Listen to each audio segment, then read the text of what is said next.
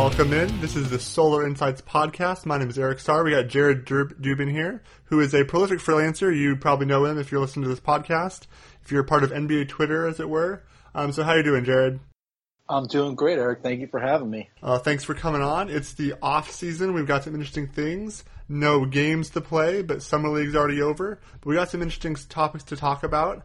Um, I wanted to start with these crazy. Well, let's just get your general feelings on this Kyrie situation. You've probably been talking about it for a while. Kyrie, LeBron, um, all these reports out of where he wants to go, where he could go, and what it would take to get that deal done. Yeah. Um, so just to start, like, I don't understand wanting to leave a LeBron team. You know, even if you say you want your own team and you don't think he's going to be there, well, you could just request a trade next year. Like, you might as well try to go to the finals one more time, make some big plays, get some more pub things like that. I don't understand leaving LeBron while he's still on your team. Doesn't make any sense to me. You know, that's just the initial reaction to it. Um, you know, the list of teams that he put out there doesn't entirely make a ton of sense to me either when you hear the uh, the, the stated rationales. You know, there are basically two rationales floated out there at this point. You know, both of them uh, by Brian Windhorst. Uh, you know, the first one was that he wants his own team. Um, you know, he goes to San Antonio, which is on the list. That's not his team. That's Kawhi Leonard's team. He goes to Minnesota. That's not his team. That's Jimmy Butler and Karl Towns' team. Uh, you know, maybe Miami is his team. Maybe like New York. I guess he would be the number one option, but like he's not overtaking Porzingis in popularity here. Like based on what I've seen from just living here. Um, you know, the other thing is organizational stability. You know, on that front, you know, San Antonio obviously has organizational stability. Miami has organizational stability. Minnesota pretty much has none, and the Knicks are like the least stable team in the league. So I don't totally get the the stated rationales, and I don't get wanting to leave LeBron. That said, um, getting out in front of LeBron leaving, maybe not the worst idea in the world. Like you might be left holding the bag there if you wind up staying. So, I mean, it's it's a strange situation, obviously and it's one that you know I think I don't know if I necessarily put blame on Kyrie or blame on LeBron so much as it's it's evidence of the Cavs dysfunction. Like obviously we don't know for sure that if David Griffin was brought back that Kyrie wouldn't be making these demands, but certainly things would have been more organized than they were and they probably wouldn't have found out on July 7th, you know that was one of the things that Irving's agent supposedly told Windhorst was they didn't know who to talk to, and if they'd had exit meetings after the end of the season, then they would have known before the draft.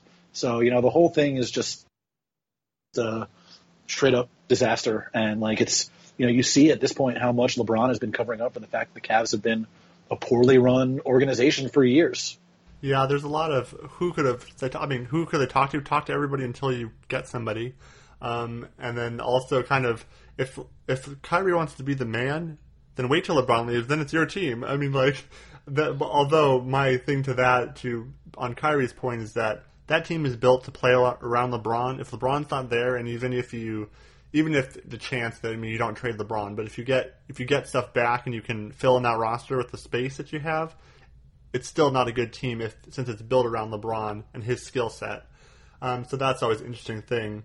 Um, I'm in here in Phoenix. You're here in there in New York, and th- those two teams are actually uh, rumored to be part of, or at least trade machined um, to to this Kyrie deal. Um, both with Kyrie coming to Phoenix and Kyrie going elsewhere, and Phoenix being the third team, New York being the third team. Uh, what did you What do you think about those mach- trade machine things that were thought up, or anything that was leaked?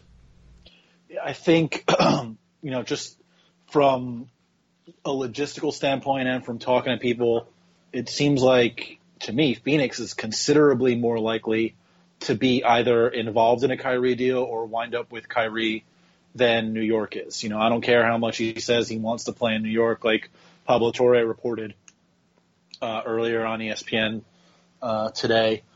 The Knicks just don't have anything that would be of enough interest to the Cavs for them to get Kyrie other than Porzingis. And unless they're really stupid, they're not putting Porzingis in a Kyrie deal. So that sort of knocks it out to me right away. Um, I don't think that a Melo centered deal comes anywhere close to being enough for what the Cavs would want. Um, you know, sort of immediately after the news broke, I said like I would bet money that Phoenix inserts themselves into this deal and Bledsoe winds up in Cleveland. You know, that was my initial reaction to the idea that Kyrie was going to be traded, and I, I still sort of think that. I kind of saw that, which is kind of one reason I want to have you on the pod in general, just because of my reaction to that news and the whole Suns Twitter and what we, the kind of thoughts we have about this entire section. Um, one is that I don't know if I even I'm kind of still on the fence of if I want Kyrie here. What, do you think about because a Kyrie Booker backcourt is just really really bad defensively at the moment. Yeah, um, yeah, I certainly obviously agree with that. A, a Kyrie Bledsoe, uh, sorry, Kyrie Booker backcourt would be, you know, as my friend Nate Duncan likes to say, it would be flammable. Um, uh, certainly, I agree with that, and you know that was why I said that the Suns would insert themselves into a deal, and Bledsoe would wind up in Cleveland. Not that the Suns would get Kyrie. I see them more as a third team being involved. You know, um, with throwing Bledsoe in there and taking contracts and getting paid off in assets. That seems like their more likely role in a potential Kyrie deal to me. And that's what I was kind of also thinking of with um, what do you what do you think uh, they would get? I mean, it sounds like they would be looking for um, Frank Nick um, the guy that got a, I think it was eighth, I believe, in the draft this year, and maybe other picks because really their only real asset is Porzingis, but uh, he would be a good young player. If you would you would Brandon, I mean Brandon Knight is a whole other conversation, especially with his injury now. Um, but so you say you're saying Bledsoe to the Cavs to play with his with LeBron, and then what comes where? What what what would you what were you thinking about? Well, it depends. Obviously, who's getting Kyrie. You know, one of the things I floated was a Suns deal, or sorry, a Spurs deal, where you know the Suns got LaMarcus Aldridge. Obviously, they've been chasing after him for a couple of years. It's I know that a lot of Suns fans like to say it's old news and it's not going to happen anymore now that McDonough has an extension. Uh, they still like him. Like that's that's not really breaking news. Um, you know, it's it's widely known. I think that they still like him just because they're not necessarily totally lusting after him anymore. Doesn't mean they wouldn't okay a deal where they got him. You know, um, so that was something that I thought of immediately. And, and I know they they have Bender, they have Chriss, they have now Josh Jackson, who's like I guess sort of a three four type. Mm-hmm. Um, that doesn't mean that they wouldn't still do a deal. Like th- those guys if you're lucky, they'll be as good as LaMarcus Aldridge. Yeah, it's um, more about the the timeline, as people are saying. I know. I'm I'm I'm I'm familiar with the Suns' Twitter, the timeline. I understand. It's kind of driving me um, crazy a little bit, but it's it's pretty good still. That that doesn't necessarily mean like you can trade for LaMarcus Aldridge and not mess with the timeline. Like as long as yeah, that, exactly. That was just something that I sort of threw out there. Like I don't know necessarily that's you know going to happen, but that's one scenario I could see because the Spurs were on Kyrie's list. But they also don't really have, unless Aldridge is in the deal plus a bunch more, they don't really have the assets to get Kyrie either. And that's the thing about his list. Like, his list doesn't matter because he doesn't have a no trade clause, so he has no leverage to decide where he wants to go. And most of the teams that are on it don't really have, you know, the the juice to get him. Like the Knicks don't have the juice to get him. The Spurs don't have the juice to get him. Uh, the Wolves basically traded everything to get what they have. They can't trade right. any more of it to get him.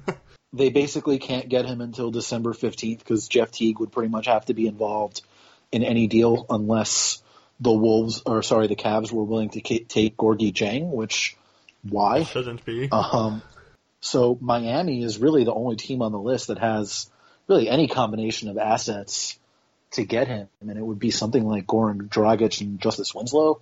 You know, yeah. maybe a pick thrown in there too. And I don't know. I don't think that's really enough for what the Cavs would be looking for either. So it's really tough to do, and that's why I thought of the Suns as a good third team because they could be an asset dumper and someone that gives the Cavs something they need. For sure, I, I that's why I was that's what I was uh, going for, advocating for as well, in terms of getting something, getting figuring out being that third team, not to get Love necessarily, as some people have floated out there, which I think that's past. Um, I mean, it's the same, it's in the same uh, section there as, as Aldridge. Like they wouldn't probably pass on him, but the price would have to be right and not giving up a core player. Um, the thing, the main reason I was talking about all this and looking up different stats is that people were saying that in in sort of a Bledsoe to Cleveland straight up deal that Suns would have to add. I mean, the floated one that was leaked supposedly was uh, Bledsoe, Jackson, and a, a, first rounder. Yeah, I want to address that before you go on. Yeah, That's go something that. that someone pulled that from the Lowe Post podcast with oh yeah Zach Lowe and Brian Windhorst. That is not what Brian said. That was not a report that that that they were offering that or willing to do that or anything. That was just basically them spitballing of what the Suns might have to do to get Cleveland to accept. Yeah, I think I, was, so, I think you and I were the ones that were pushing that because I was actually listening to it while that like right when that came out, yeah. I was like, no, no, no, that's not even close to what he said. This is what they do on the podcast, and this is what the hell they talk about it. But I think someone, I mean, at some point it was Josh Jackson and, and Bledsoe as the as the thing, which kind of made me think because it, that the uh, basically the whole the whole thing is com- coming to people think that Kyrie Irving is so much more better than Bledsoe than I think he is. And I was looking at the numbers, and I think that it's closer than people would like to believe it is. Just because, to me, I think the main reason is because Kyrie plays with LeBron, always makes the finals. But I think that Bledsoe is. I think Kyrie Irving's better, more talented player. I think Bledsoe's a lot closer than people would like to think. And uh, what do you think about that? Before we get into the numbers, yeah, I'm a really big fan of Bledsoe, and certainly last year was, I would say, the best year of his career. He was unbelievable last year for a team that you know basically nobody watched. Um, but I think there, there's two things there. So both of them obviously have injury concerns. Bledsoe has, I think, now torn his knee three times in his career. Um, Kyrie has obviously had various injury issues throughout his career as well. Um, so that's sort of a draw on that front, which means at that point you're talking about, you know, their actual skills on the court because they both come with their injury concerns. Um, Bledsoe obviously is the better defender. Kyrie is the better shooter. Kyrie is the better finisher around the basket and one-on-one creator. And I think that, you know, in the regular season, it's probably closer to a draw. But when you're talking about a specific possession of a, of, you know, at, at any point in the game or any point in the postseason, I think that's where Kyrie has an advantage because his ability to create and make his own shot off the dribble, whether on a jump shot or getting to the basket on his own. That's a separator that I think is really important when you get into close and late games. We've seen that obviously throughout his career. And it's a skill that doesn't necessarily make you more valuable over the course of a season. Like, mm-hmm. I would agree that they're closer than people generally think over the course of a full year. It's one of those weird things where inside of a small sample, the value is so much larger because he is able to do that. I mean, it's the clutch gene. Like Bledsoe had it. I mean, the Suns I think had the most uh, buzzer beaters last this last year, um, and I think he had at least one of them. Booker had one. Ulis had one. Um, but also, I just I just I agree with all that you're saying there for sure. Um, so I wanted to go through. I wanted to go through a couple numbers really fast. I was looking up uh, the main numbers, then also first of all go to the uh, offensive real plus minus because I wanted to see what they were at. Kyrie Irving is eighth among point eighth among point guards at 4.35 in offensive real plus minus, and Bledsoe is 14th among point guards at 2.33. Um, in defense, it's kind of it kind of you kind of see exactly what you're saying. Defensive real plus minus, um, Bledsoe is 36th at a negative 0.64, kind of a product of who he was playing with in the sense that this was many of it was after Tucker was traded. Some of it was after Tucker was traded before he got benched, and then playing with Booker and Chriss and people who haven't played defense very long or very well. Um, and then, but even worse is Kyrie is 69th at uh, among point guards at negative 2.3. Um, so that if you total it all out, it's Kyrie Irving is 12th at point guards at 2.05, and Bledsoe is 15th among point guards at 1.69. Very close together. Um, though the popularity of Kyrie, the fact that he's in the finals, and the fact that the Suns are so bad, uh, probably is a factor in the fact that people think they're so far apart. Yeah, I, I would definitely agree with that, but I think also, um, you know, the specific offensive skills again, like Kyrie is one of the, I don't know, five or six best offensive players, just you know, in terms of one-on-one being able to get whatever they want in the league. That's incredibly valuable. And I think even when you look at you know the RPM, and obviously Bledsoe is a better defender, and I think you know a straight up swap of the two could even improve Cleveland in the regular season. But when you look at situationally, I think they would get worse, especially because I think you need a guy with LeBron that can play both on and off the ball at an elite level. And I think that Kyrie certainly fits that bill. Although the caveat, I think, would be I would be really interested to see that swap straight up for a Cavs fan because I want to see what Bledsoe does when he gets to play with LeBron because he hasn't had the chance. Oh, yeah. I mean, he was he didn't well he didn't really play when he was with the Clippers and Chris Paul, and then and he probably didn't play with Chris Paul at, maybe ever. Um, Very rarely, yeah. Very rarely. I mean, like a couple times probably. But then he plays here with with nobody for several years. Now he's playing with Booker, but that's I mean that's not the same thing. And so if he went to go play with LeBron, I would see because I I see glimpses of him being able to play off ball.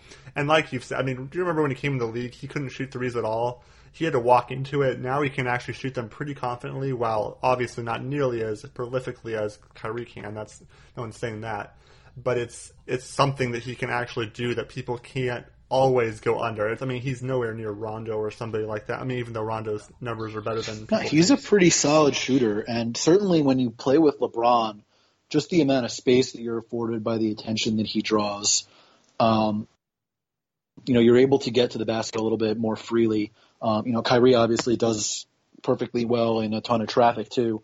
Uh, I think Bledsoe especially would benefit from having a little bit more space because his driving style is more straight line more often. You know, he has developed that ability to keep defenders on his back and like use his ass to separate himself and get a little bit more cushion in the middle of the lane. You know, I think the the biggest development in his game over the last couple of years has been abil- his ability to modulate his speed. Like he's obviously always been a really, really fast player, one of the fastest in the league. But over these last few years, I think the ability to to change speeds and use that as a weapon against the defense has been a big development for him.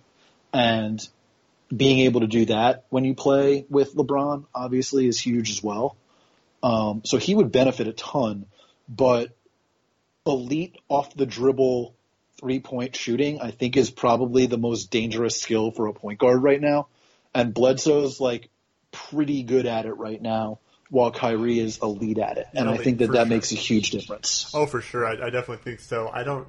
So that's why it's curious to see what. I mean, well, one in terms of depth, I think the Suns almost can't afford to lose Bledsoe and not get Kyrie back or something because now they have. I mean, it's it's it's Bledsoe, Booker, Ulis, Davon Reed. Um, I think it's Elijah Millsap. Like they don't have they, they don't have Barbosa, they don't have Knight for the season. Like they don't have depth there where they used to. I mean, that used to be the thing that everybody thought that all that the Suns had was backcourt depth.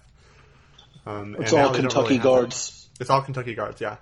Um, and even Archie Goodwin's gone, so it could have been more. Um, but the, so the question is really what if? I mean, this is pro- probably not going to happen. I'm not thinking soon, but I think it's going to got to happen before training camp, don't you think? Yeah, I mean the Cavs basically said like there's no deadline on it for them. That's so what people with a deadline say. That's that's definitely true. Um, I would think if they're gonna work it out with him, that has to happen by training camp. Otherwise, like, is he even gonna show up? Yeah. So I think that if it gets into training camp, it's more likely that he stays. But who knows? They've had they've had people not report to training camp before. Tristan Thompson didn't show up to training camp on time a couple years ago when he was getting his contract. Um, so who knows? But I, I- do think that you know, to me, the Suns are more likely a third team in any Kyrie scenarios, just because I don't see them giving up like like you said, Bledsoe, Jackson, and a first round pick. Or I mean, Bledsoe Kyrie. Jackson. Even I mean, I mean, it was reported uh, by our the local guy here that it Jackson is not in any, and I think Ramona Shelburne as well. That Jackson's not included in any deal that would include a Kyrie deal or any deal, um, which makes sense because Jackson fits perfectly next to Booker and whoever else as the three, with Warren coming off the bench. Just, I mean, I like. What do you first? I guess that transitions to what do you think of Jackson?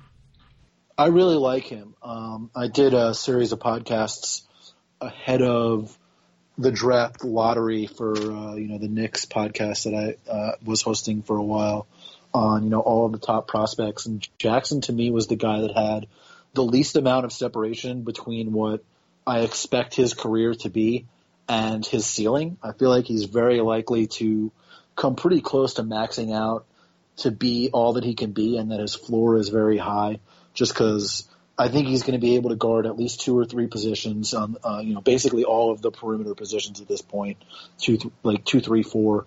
Um, you know, be able to switch across those positions. I think he's going to be able to get out and transition really well offensively. He's got good feel for the game in the half court that I think should be able to make up for the fact that he probably won't shoot all that well, at least for a couple years. Like I think it's going to take him a little bit to get the rhythm of his jumper down. That was one of the things that he had trouble with Yeah. at, at Kansas. So I think he's going to be a very good player. You know, I don't know necessarily, uh, you know, a star or superstar type, but I could see him being sort of like a Shawn Marion light type player, and I think that that's a really, really good player. You know, I'm someone that thinks Shawn Marion should go to the Hall of Fame. Oh, for sure. So I, I give that as an extreme compliment when I say that I see him as that type of player. Yeah, he. I mean, Shawn Marion's always underrated, no matter like forever. Um, I mean, I was here the whole time that he was being amazing and human pogo stick and everything. I mean, I was watching Josh Jackson's summer league, which is of course not. We're looking for feel. We're looking for attributes, not not points or anything like that. But he was a, an exceptional rebounder, I thought, for his size, for his how he rebounds, just the way he rebounds and his positioning.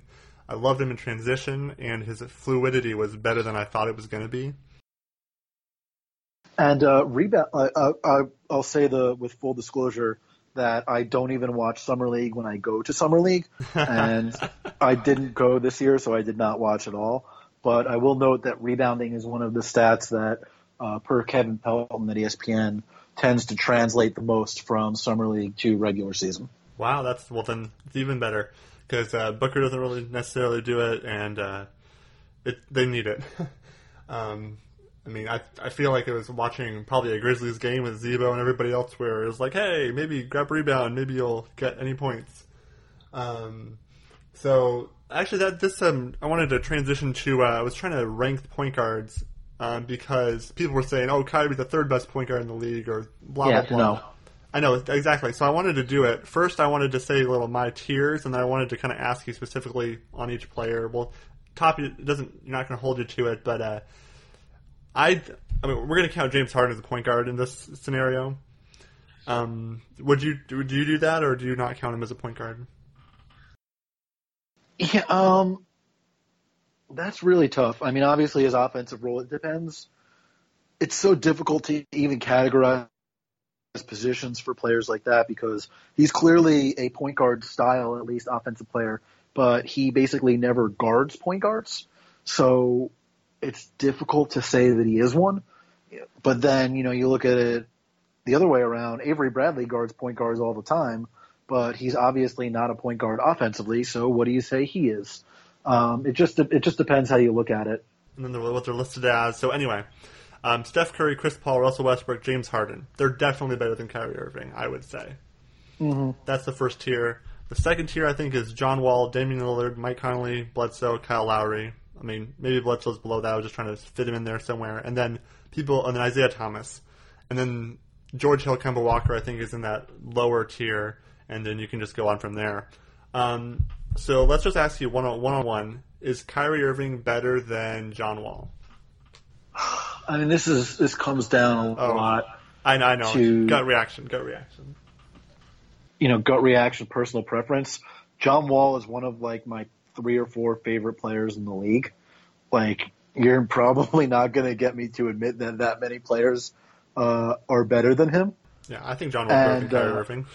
Look, I, I think he's a better defender. I think he is a better and more natural passer. Definitely. But again, you know, Kyrie has, you know, he is a significantly better half court scorer because of that ability to get his shot from pretty much anywhere off the dribble.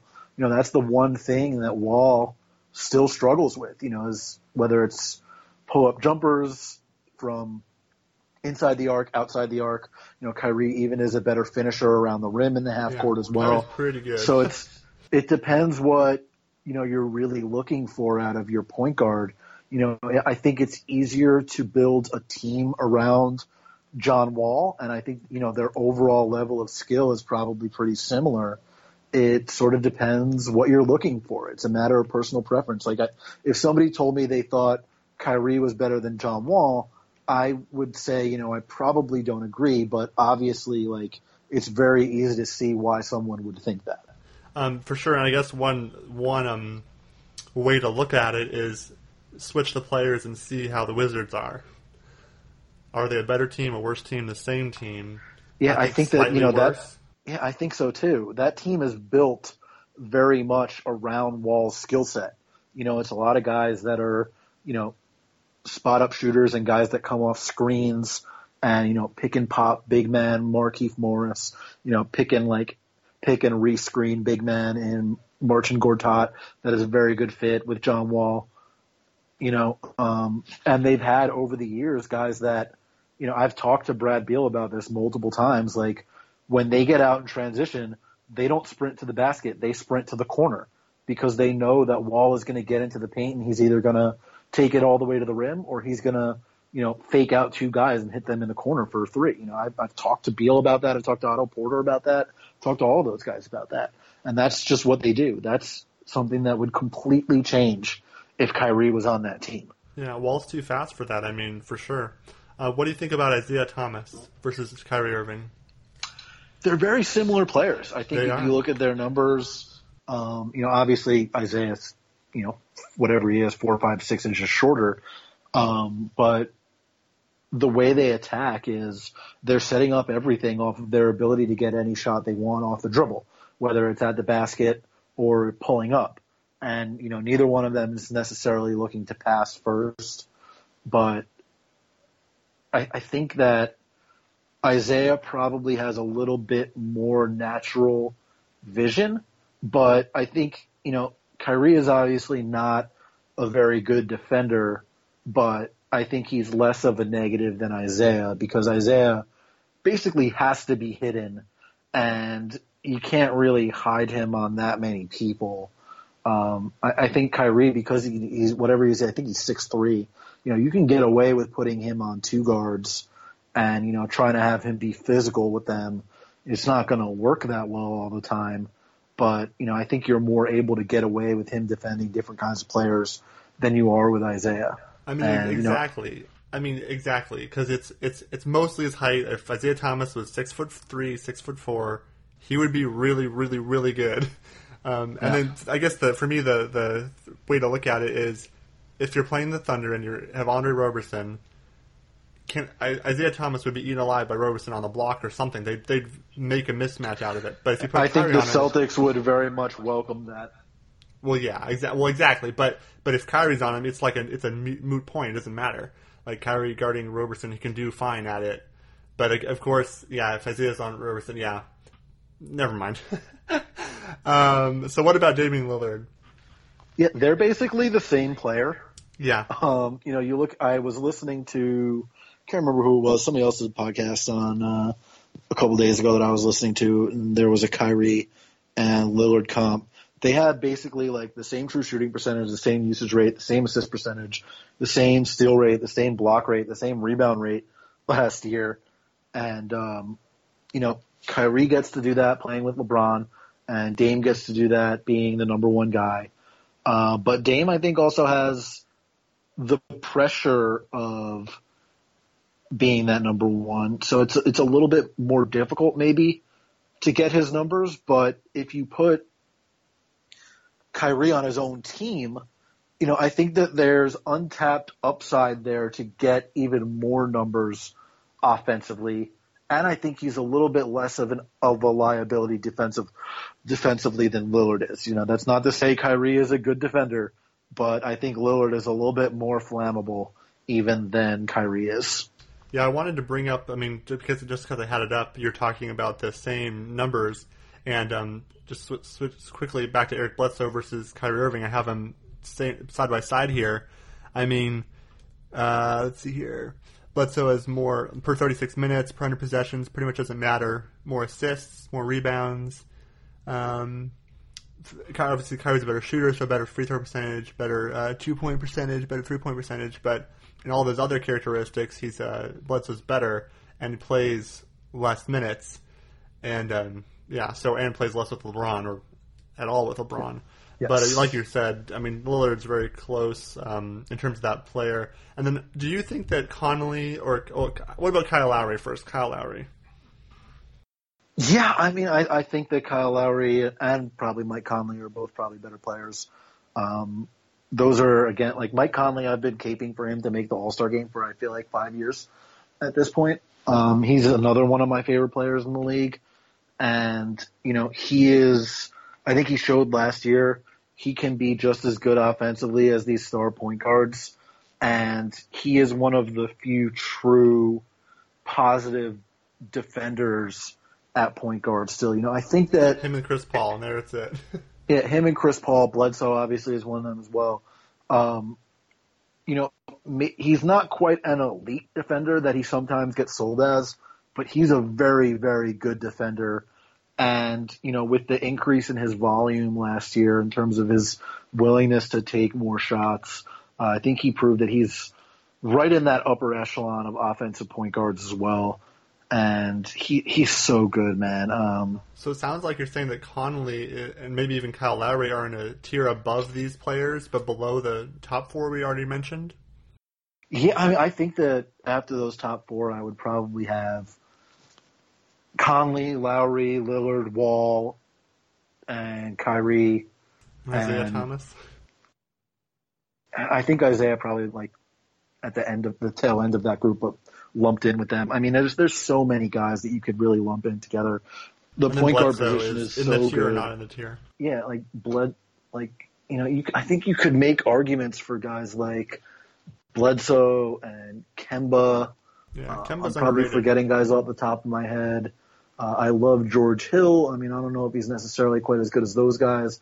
Dragic, like can't find a bigger fan of Dragic than me. Yeah, um, well, you can. Dra- Dragic is very good. Um, I'm, I'm definitely forgetting guys. But we're at the 15 right range, and uh, yeah, yeah, but right again, like you're already towards like the, you're getting into like league average starting point guard, and it's guys that are like among the 40 or 50 best players in the league. Yeah, there's a lot. It's very guard heavy recently, except for some of these crop of centers that are jumping up. Remember, it used to be the small forwards were the the king of the I don't know. It seemed like the small forwards were where it was at. Durant, LeBron. And, and now like, nobody has those guys. Nobody has nobody has a good small forward that's like a two way player other than Kawhi. Um, so here's a question. So I think I mean we were talking about Mike Conley, Bledsoe. It sounds like neither one of them are ever going to make an All Star game as long as they stay in the West. Um, just because you have oh I we forgot about well Clay's not really a point guard, but in terms of front backcourt spots, it's always Clay, Steph, Westbrook, Chris Paul until he declines, Lillard. Like it's very very low chance that Bledsoe or Conley really are going to make an All Star team. So you agree with that, right? Yeah, I mean, one of the first things I said after I think the Paul George trade was like, congratulations to Mike Conley on keeping the title as the best player to never make an All Star team for all of eternity. For all of eternity, for sure. Um, so that begs the question: What? Okay, I'm a Booker guy just because I watch him all the time. What what year does Booker make the All Star team? That's a difficult question. So um, I, I will say about Booker, I was higher on him before the draft than the general consensus. For his draft? and then I realized before his draft. Um, than the general consensus was.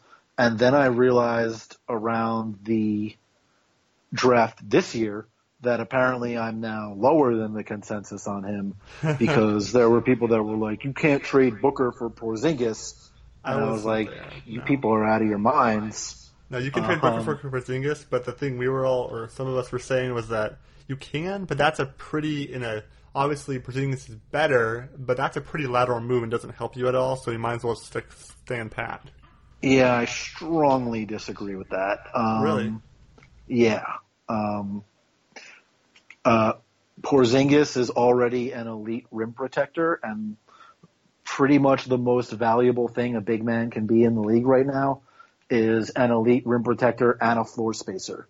And he's already, you know, shown improvement in his three point shooting. And obviously everybody, you know, there's a pretty consistent belief that he's going to be at least a consistently above average three point shooter through, through his career on considerably high volume and that is much more valuable than a you know high volume above average three point shooter with horrible defense from the yeah. I mean, and, we'll and I really like Devin Booker, but I can't really see him ever becoming a positive defender at this point. He, I mean, I have a decent faith or whatever that he's gonna become neutral. I mean, I can see that he can become neutral.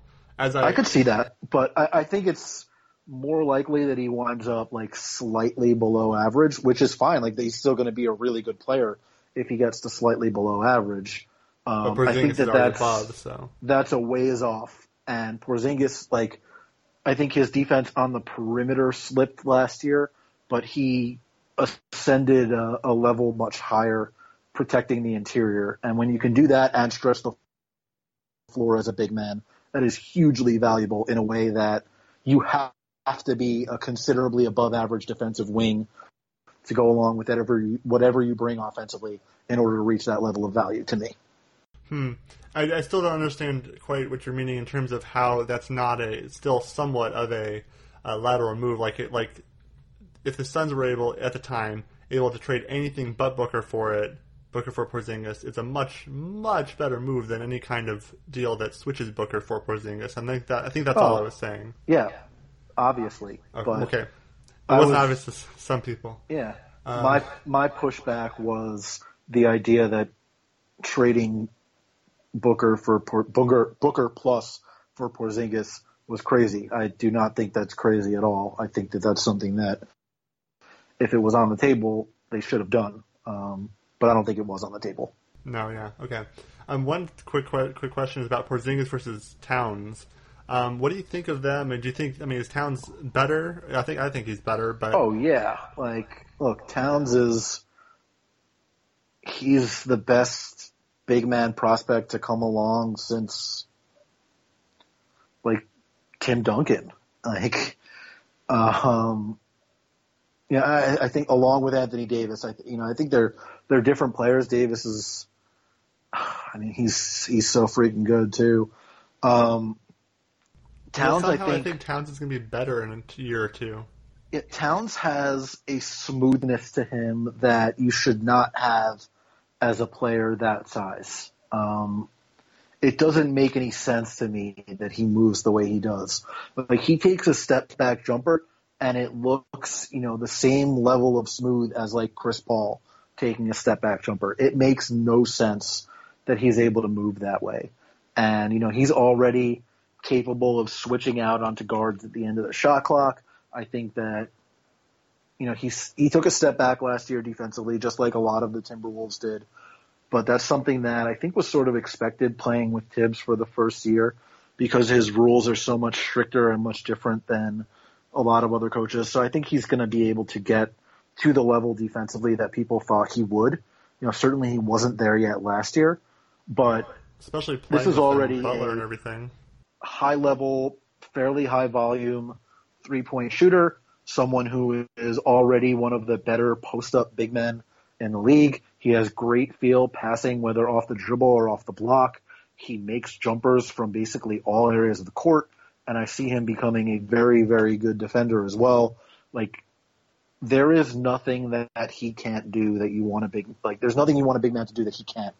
and you know Porzingis does not have that level of sophistication to his game offensively. I, I think that it's possible he could have a similar level of impact on defense, but Towns is always just going to be able to do a little bit more offensively. You know, even if Porzingis becomes a higher volume uh, three point shooter that maybe can stretch the floor a little bit more. Yeah, for sure. Just a couple more questions here. Um, one is I'm going to ask Jabari this, Jabari Davis, um, next week about the Lakers. But it looks like every team in the West got better significantly, other than the Lakers and Suns, which was, seems to be somewhat intentional um, in, on all sides. But um, what do you see? I mean, I don't know. What do you see with the Lakers and Suns next year? And however team got better, but they didn't. Yeah, they're going to be bad. Um, you know, the, I don't think there's really any way around that. Teams with that many young players tend to be bad, especially when they're playing as big a roles as you would expect them to. And I think that, you know, especially if the Suns do trade Bledsoe at some point, they're going to be really, really bad.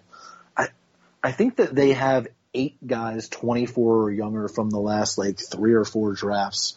Them and the, them and the Kings are up there with those with those guys. They had a like is the famous stat they had a starting lineup or an average age that was younger than a college team that was in the tournament. Mm-hmm. Oh yeah, I did see that. Yeah, I mean, and and that's just you know, look, it's it's fine for them to not be very good next year. You know, their their trajectory is not one that says they should be good this year. You know, should be good in three years. right. They they have another couple of picks next year with the, with theirs and uh, Miami's, which is top ten protected. That sounds right. That sounds right. Then it's unprotected the next time, I think. Something like that. Uh, it's uh, it's tr- me trying to remember off the top of my head, so I could be wrong. But they've got a lot of young talent. They have a guy that went to Miami, so there's you know they're going to have a superstar in a couple of years in in Davon Reed because he's from my my alma mater. Yeah, um, he's gonna be good. He's gonna get some minutes at backup uh, shooting guard. and I think he's gonna play a little bit, and um, you know, it'll. I think he'll have a very similar path that he had at Miami, where he doesn't play a lot early, and you know, it seems like he is an okay defender that is a slightly below average three point shooter, and then when his excuse me, when his shot comes around um, in a couple of years and gets him onto the court more often, then you'll see that he's actually capable of guarding like one through four uh, for certain stretches of the game, and he's going to be a pretty valuable player. Um, but yeah, I, I mean, look, the Suns have a lot of intriguing talent. I think a lot of their future is going to depend on whether or not or which of Bender and Chriss pans out to be the kind of player they want them to be you know, to me, they're both guys that should ideally play next to um, another big man, and I don't know if they can be that big man for each other. Um, like I don't know if either one of them is a guy I'd trust to play center and be like my guy that's protecting the back line. I definitely um, don't obvious, trust Chriss to be that. I want Bender yeah. to be that because Bender as a five is more valuable than as a four or a three. Yeah, I, I, I definitely agree with that. I just don't know if I trust that he's going to get there. You know, mm. certainly I think he has more potential to be that than Chriss just because he seems like more aware of what he's doing when he's on the court. Yes. Even though like he was pretty bad last year. Um, he was 19. he, exactly. He was 19. He was coming over from Europe. That's already something that, um, you know, guys tend to not do very well with. You know, like people saw Porzingis do it and it's like they think it's the norm. Like, no that was extremely unusual. That's why nobody thought it was going to happen, and everybody was floored when it did. Yeah, he emigrated or whatever. He he got to the United States, and kind of before he even got here, he was like trying to, as all the stories came out of him, him trying to acclimate to America before he even came here. Mm-hmm. And look, what what happened with Bender is the norm. Like that's what happens for most guys, even high lottery picks like he was. And I, I still think he's going to be a good player. You know, I tend to put more weight on what I thought of him before the draft than what I saw last year, just because it was such a strange situation for him to be in. So I, I still have pretty high hopes for him as a player, but I do think a lot of the Suns' future is tied up in whether or not those guys can work as um, you know a four or five combination together. But I feel really good about Jackson. I feel good you know, just because I watched him for four years uh, about Davon Reed. They obviously have a lot of other young guys as well. Tyler Ulis looked pretty good last year. Um, excuse me. That you know, they've got guys in the front court as well. Like, uh, you know, they brought Alan Williams back, who was looked like an interesting player a last great year. Great deal. Yeah, they brought him back on a very good deal. Um, you know, Tyson Chandler, maybe they could get some assets for him uh, at some point. I don't know what's going to happen with Alex Len. Obviously, still sitting out there on uh, on the free agent market. Who knows? Like, yeah, if if you could bring him back on his qualifying offer, I guess you can give him some minutes. Um, I, I wouldn't be too thrilled about re-signing him long term, but who knows? Yeah, I mean, you can trade him if you, as long as it's not a exorbitant contract. You can probably bring him back, trade him whenever. Once or trade him, have him back. Uh, like they haven't, they don't have their their start their center of this future. So what does it matter? It's not Chandler, it's not Len, it's not Williams. So bring him back, see what happens. Look, trade- they, they do him. have, you know, more tradable pieces too. Obviously, Bledsoe is a very good piece. Um, you know, that doesn't necessarily fit in the quote unquote timeline. He's, you know, four, five, six years older than, uh, than the guys that are forming the young core.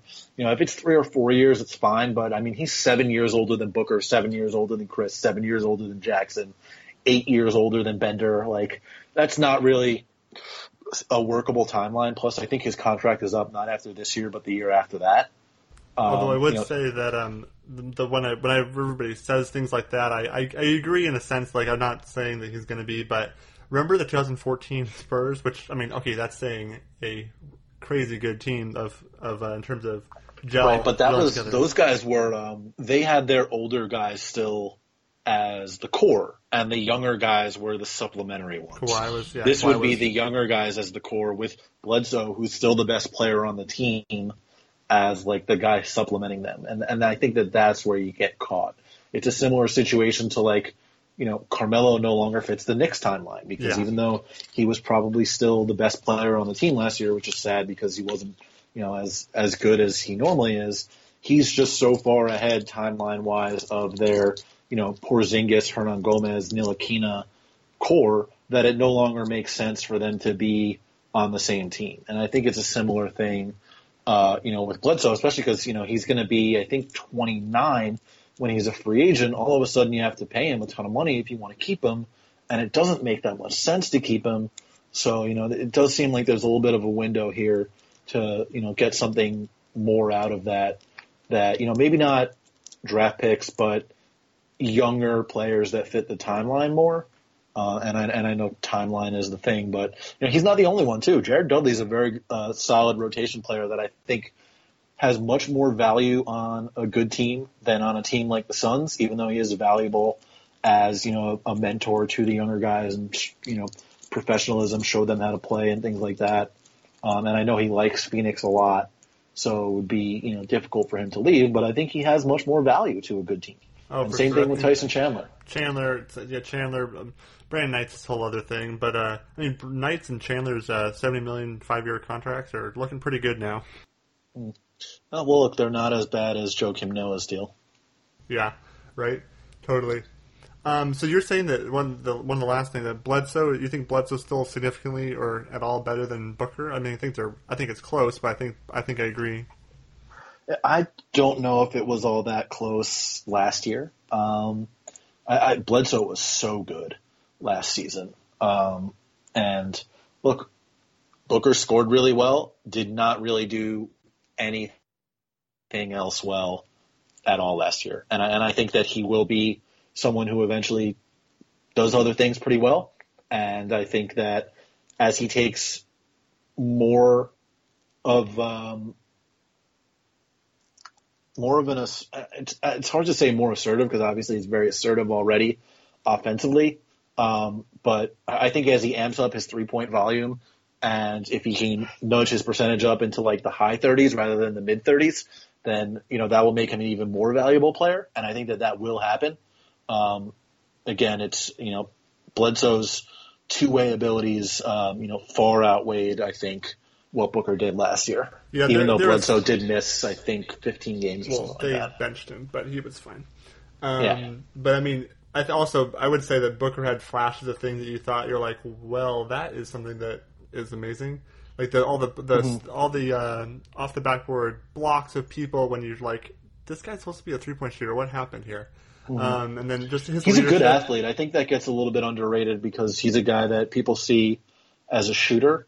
Um, he's a pretty athletic guy too. And he worked on his floor game. He can really do that better. Um, his I think as, I- as he gets more comfortable with the ball in his hands, um, you know, that's something he never did at Kentucky. Like I think you know, Cal said it during the draft. He didn't run a single pick and roll in his one year at Kentucky. Um, so I, I think as he, you know, he certainly showed more comfort down the stretch of his rookie year with the ball in his hands. It wasn't something they let him do a lot of early. Then by the end of the year, he's doing a little bit more. He did it a little bit more again last year, showed a little bit more comfort. I think as he gets the ball in his hands more and more, he'll show more comfort there. Maybe he can create a little bit more for others. I think he was at like three assists a game last year or something like that. If he could nudge that up like over four or something like that, that makes him a much more dangerous player uh, as he can create off the dribble, not just for himself, but for others as well. Yeah, for sure. Um, I'm curious. Uh, I mean, I want to ask Jabari, and I want to ask just random people who aren't even necessarily Suns or Lakers guys. But would you say it's fair to say that if nobody's trying to bench players, that the Suns will finish better than the Lakers if Bledsoe stays, and worse than Lakers if Bledsoe gets traded? Um, Or is that too broad? yeah, I think it's a little bit too broad. Like a lot is obviously going to depend on injuries Yeah. and you know when they catch which teams, who rests their guys against the Lakers as opposed to the Suns. Yeah. Um, Yeah, you know, I, I think that they're going to be, you know, much like last year, they will be very close to similar in quality, and will be more than likely the bottom two teams in the Western Conference. Oh, for sure, the bottom two teams. The question for me is the Knicks, the Magic, the well, the Sixers will be pretty good, but and the Nets, are they gonna, or are the Lakers and Suns vying for one, two overall? Yeah, I mean, I think look, it's you know, it's that group. It's the Suns, the Lakers, the the Nets, the Knicks, the Magic, the Hawks, maybe the Bulls. Oh yeah, the That- Hawks and the- Bulls. You know, that that group of teams is going to be jockeying in the one through seven range for a lot of the year. For sure. Hopefully, the- this year the Suns may get lucky and actually get the spot that they earn, as it were, instead of always moving down, which they seem to do every single year. They've uh, they've gotten themselves some decently high picks, and some of them have worked out pretty well. So Yeah. Um, well, I guess that's all. I was going to ask a couple of questions, but I think we're about time, and that kind of wraps up the same topics nicely. Why don't you plug what you got, and we'll get out of here. yeah, um, you can find my work uh, at at Vice while it still exists, if it still exists. Yeah. Um, you can find it at Fansided, the Step Back. You can find it, you know, all of the other places that I pop up now and again. Um, if you follow me on Twitter at JADubin5, I always link to all my work there. And there's a link to my archive uh, in my bio. I got some other projects potentially in the works uh, over the next couple of months or so. We'll see if those things work out. Wonderful. I forgot you were at Fansided too. I was there for the first uh, three years of their existence, basically, something like that. some great people there. Indeed. Yes. Um, so follow me at Eric underscore Sar. We got podcast, great podcasts coming up the next couple of weeks as well. Um, of course, go follow Jared um, and come back. You can subscribe on iTunes, Stitcher, and Google Play.